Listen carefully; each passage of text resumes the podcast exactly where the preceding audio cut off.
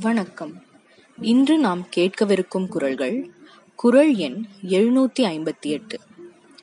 குன்றேறி யானை போர் கண்டற்றால் தன்கை தொன்று உண்டாகச் செய்வான் வினை.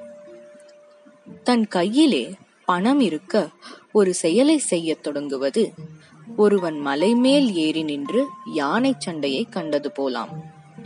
குன்றேறி யானை போர் கண்டற்றால் தன்கை தொன்று உண்டாகச் செய்வான் வினை. குரல் எண் எழுநூத்தி ஐம்பத்தி ஒன்பது. செய்க பொருளைச் செருணர் செருக்கருக்கும் எக்கதனிற் கூறியதில்.